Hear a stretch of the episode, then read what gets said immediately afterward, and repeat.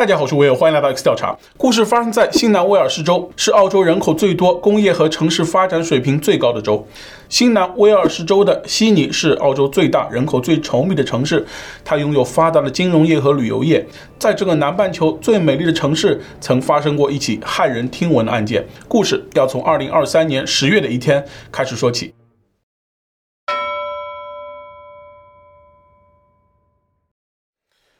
二零二三年的十月二十五日，这天是个星期三，深夜时分，天空云影重重，微弱月光透过云缝洒向大地。午夜十二点，悉尼紧急呼叫中心的接线员正在值夜班，晚上的报警电话相对少一些，没有那么忙碌。就在这时，电话响了起来，拨打电话的是一名男子，声音听起来二十岁左右。他表示在圣安德鲁学校内发现一具遗体。当接线员追问一些细节时，对方就挂断了电话。刚才男子的语气听起来并不惊慌害怕，所以接线员以为是个恶作剧。这样的事也没少发生。不过毕竟事关人命，接线员还是通知了警方，他们立刻派人前往了圣安德鲁学校。这是一所从幼儿园到高中的综合性学校，全名圣安德鲁大教堂学校，成立于1885年，位于繁忙的悉尼中央商务区，是该市最古老的学校之一。凌晨时分，警方抵达了学校。经过数小时的搜索，天色已经蒙蒙亮。搜索人员有了发现，他们在学校体育馆内的厕所内发现一名二十岁左右的女子，她一动不动地躺在冰冷的地上，额头上有一处明显伤痕，周围有大片血迹，其漂亮的金发铺散开来，部分已被染成暗红色。经法医检查，女子离世时间在前一天，也就是十月二十五日的傍晚，因头部遭到钝器重击而亡。她是面对着凶手遭到袭击的。匿名报警电话提供的信息属实。发现情况后，整个学校体育馆被封锁起来，更多刑警赶到了现场，整个学校也被暂时封闭，任何闲杂人等不得进出。凶手可能仍在学校内，这样做法可以防止他出逃，便于接下来的调查。校方也向所有学生家长发出了通知，学校今明两天将全面停课。但计划中的考试将正常在校进行，警方会在校内保护学生们的安全。学校强调，目前警方正在校内展开调查，暂未发现有关学生参与此次事件的证据，希望家长们放心。与此同时，警方正紧锣密鼓地展开调查。他们调阅了体育馆内外的监控录像，经查阅后有了发现。画面显示，遇害女子在十月二十五日傍晚七点进入体育馆内的厕所，其身后跟着一名男子，两人一前一后进入厕所内。直到一小时后，那名男子独自一人离开，其手上拿着类似锤子的工具。由于傍晚天色昏暗，监控摄像头的角度也没有正对着厕所，所以只拍到了男子模糊的样貌。从身形上看，该男子并不像学生，而像是这所学校的教职人员，可能与遇害女子互相认识。据查，当天傍晚的时候，学生们都已经回家，只有部分教职人员仍留在校内。在体育馆值班的几名老师成为了初步怀疑对象，警方分别对他们进行了询问。其中一人表示，他在傍晚时曾看到一名男子独自从体育馆内的厕所走出来，但当时距离较远，没有看清楚对方是谁。由于监控录像证明了体育馆内员工没有离开自己的工作区域，他们的嫌疑也被排除。根据几名员工的陈述，遇害女子的身份被确认，她就是在这所学校的兼职水球教练莉莉·詹姆斯。警方联系了莉莉的家属，让他们前来辨认遇害女子的身份。得到确认后，警方开始着手调查莉莉的人际关系。莉莉这年二十一岁，是一名才华横溢的舞者、演员以及运动员。她在十七岁时获得青少年游泳比赛冠军，还在威尔士文化节一项比赛中取得了第二名的成绩。莉莉毕业于悉尼科技大学，主修体育商务，能力出众，交友广泛。在校友们眼中，无论她从事哪个领域的职业，都能做好。大学期间，莉莉就利用课余时间在圣安德鲁学校担任兼职水球教练。这份工作一做就是三年。她有着独到的教学理念，运用自身对体育运动的热爱及理解，引导学生们在比赛中发挥出最佳水平。莉莉注重团队精神，平日里关注着每个学生的身心健康。正是他的耐心与关怀，使得学生们培养出了团队合作精神和坚韧不拔的品质，从而在比赛中获得好成绩。体育馆一起共事的同事也对他做出了积极的评价，认为他是一个很好相处的同事以及优秀的体育教练。莉莉与家人们居住在悉尼南部的圣苏西。事发当天，她没能按时回家，其父母就感到担心，在联系无果后，拨打了报警电话。起初，接线员安慰着莉莉的父母，表示成年人偶尔去外面过夜也很正常。如果实在担心，可以亲自来警局报案，警方受理后会着手调查。直觉告诉这对夫妻，女儿出事了。当晚，他们还是去了警局报告女儿失踪。然而，第二天一大早，他们就接到了警察打来的电话，并告知他们在学校内发现了他们女儿的遗体。在见到莉莉的那一刻，父母泣不成声，悲伤之情溢于言表。但他们还是努力地平复心情，配合警方调查，势必要将杀害女儿的凶手绳之以法。莉莉的父母向警方表示，女儿在五个星期前曾与圣安德鲁学校里的一位名叫保罗的男同事交往。不过，莉莉在几天前就提出了分手。他们分手时似乎存在一些不愉快，因为莉莉情绪一度低迷。不过，感觉后来调整了过来。调查人员前往男同事保罗的住所，但没有找到他。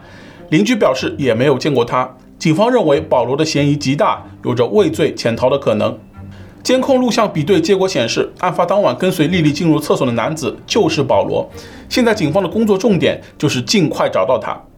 保罗全名保罗泰森，今年二十四岁，荷兰人，是圣安德鲁学校的曲棍球教练。保罗的高中就是在这所学校念的，是体育队长。高中毕业后回荷兰完成大学学业。二零二零年，保罗大学毕业之后再次来到澳洲，并在曾经的高中里担任棒球和曲棍球教练。保罗和莉莉都在体育馆内教学，两人之间也经常有交流合作。所谓日久生情，五个星期前，保罗向莉莉告白，或许两人之前就有在一起的意思，所以顺理成章的交往了。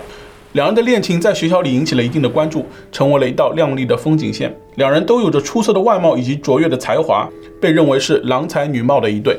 由于两人的关系变得亲密，各自任教的两个班级之间互动也逐渐密切。同学们之间建立起了深厚的友谊，学校方面对两人的恋情也是知情的，他们对两个年轻人的未来充满期待，相信会给学校带来积极影响。保罗与莉莉的恋情似乎成为了校园正能量的象征。然而，只有极少数人知道，保罗和莉莉在几天前就已经分手了。正当大多数人说起两人甜蜜的爱情时，知情者 A 女士却给出了截然不同的回答。她表示自己与莉莉是闺蜜，两人经常分享生活中的喜怒哀乐。此前，她对莉莉与保罗的感情一直很支持，因为两人相处时，莉莉如同掉进了糖罐里一样甜蜜。直到上星期的某个工作日，一切都发生了改变。保罗给人的印象一直很有绅士风度，对女友温柔体贴。然而，真相往往藏在光鲜亮丽的外表之下。在一个偶然的机会里，莉莉下班后没有马上回家，她意外地发现了保罗与另一名女子偷偷约会。但是莉莉并没有当场戳穿，而是默默离开。回家后，莉莉便向保罗提出分手。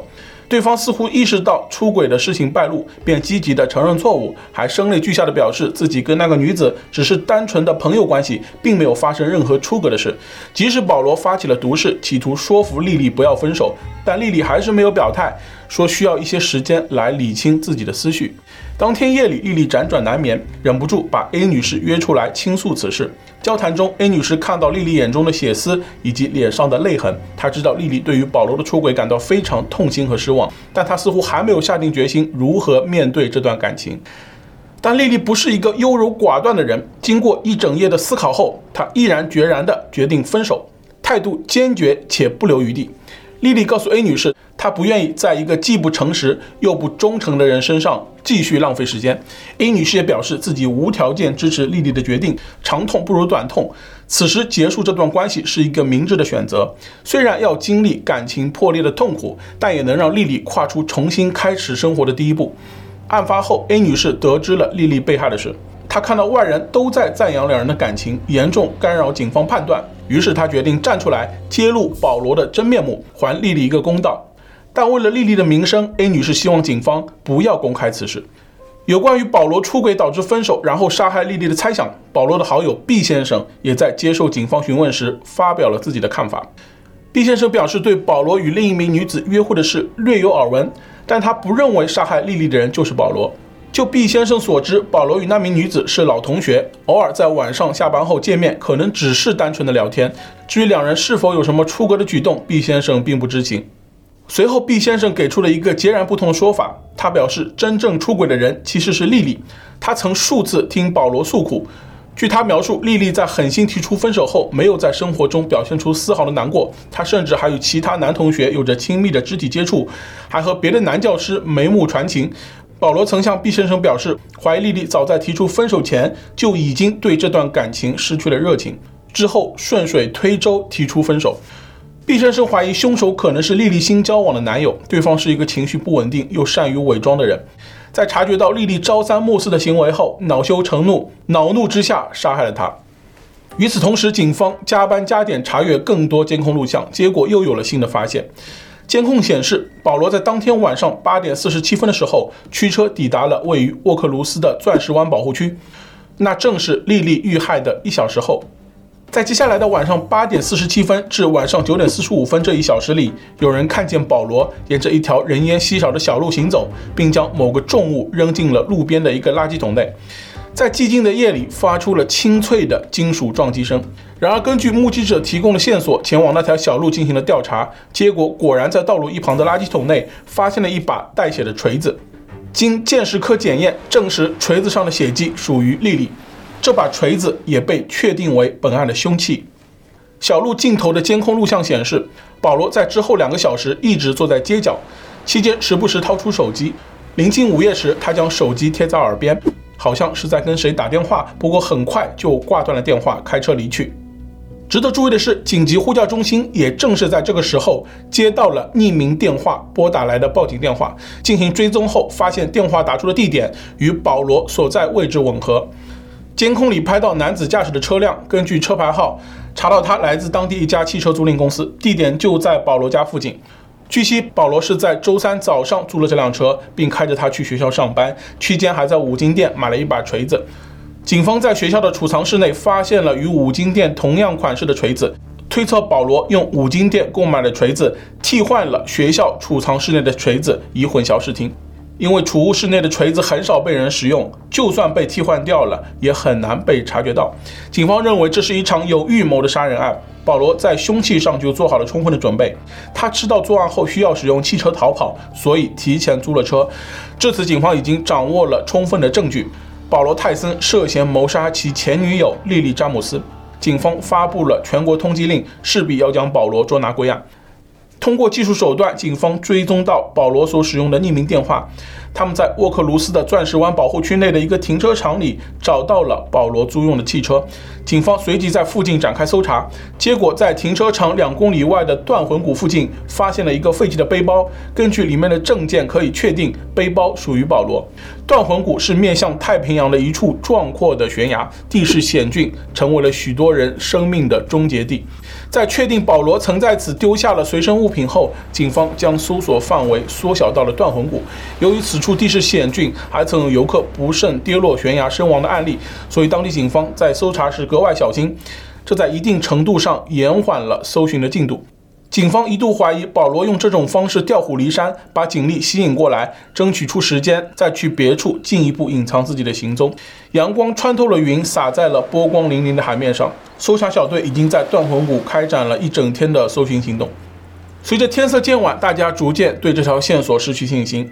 但看到无边无际的海洋映着夕阳的余晖，给整个海岸蒙上了一层肃穆的气氛。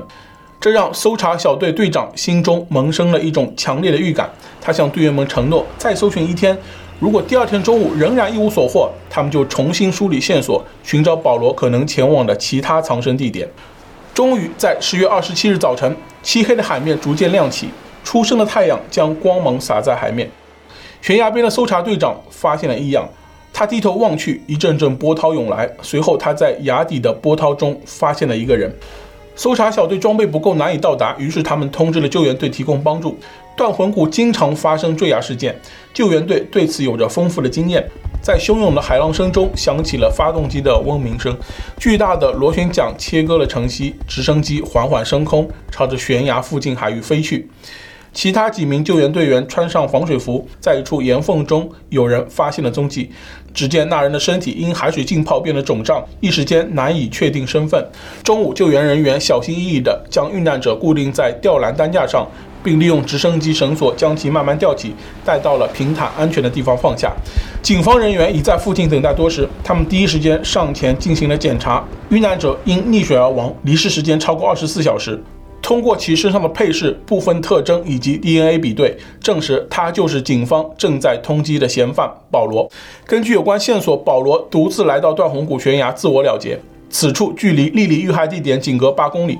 根据调查，保罗曾在几个星期前带莉莉来过断魂谷，这一发现令人感到不寒而栗。结合各方证据和线索，警方还原了整起事件的经过。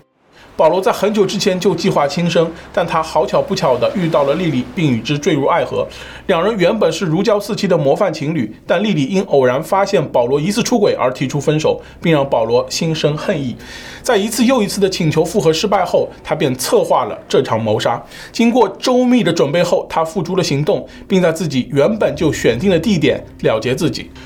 在得知保罗离世的消息后，受害者莉莉的家人表示，莉莉是一个充满活力、性格外向、深受家人和朋友喜爱的人。他们还表示，警方的调查仍在进行中，他们不会对此案做出其他评论。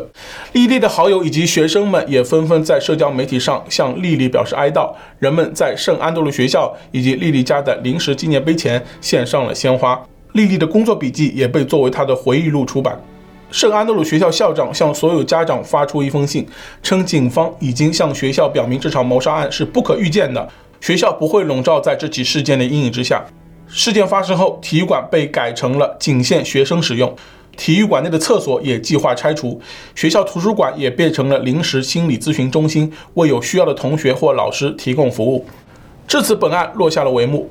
针对这起案件，澳洲法医心理学家华生门若认为，保罗是一名精神病患者，他所做出的举动并不是临时起意的暴力行为，而是有预谋、有明确意图的犯罪。当他拿起锤子时，很清楚自己在做什么，甚至对于案发的时间、地点以及谋杀对象都有着清晰的认识。对此，他认为保罗在谋杀前的计划、谋杀时的举动以及谋杀后的所作所为都符合一个精神病患者的行为模式。因为女友刚提出分手就立刻被害的事实是非同寻常的。心理学家表示，保罗是一个很缺乏安全感的人，所以他会在感情上掌握主动权，并有着强烈的控制欲。这类精神病患者通常会在情绪、身体、财务等方面对伴侣进行控制。而莉莉迟迟没有向警方以及周围的人发出警报，这更加证实了心理学家的猜测。也正是如此，当两人的关系破裂时，保罗才会计划谋杀。心理学家表示，莉莉案影响较大，也希望人们能通过此事对类似问题引起重视，并呼吁人们注意分辨，并及时结束不健康的情侣关系。二零二三年十一月，莉莉的葬礼在她曾经就读的大恩办圣公会女子学校举行，圣安德鲁学校乐队葬礼进行了直播，所有人都在向她做最后的告别。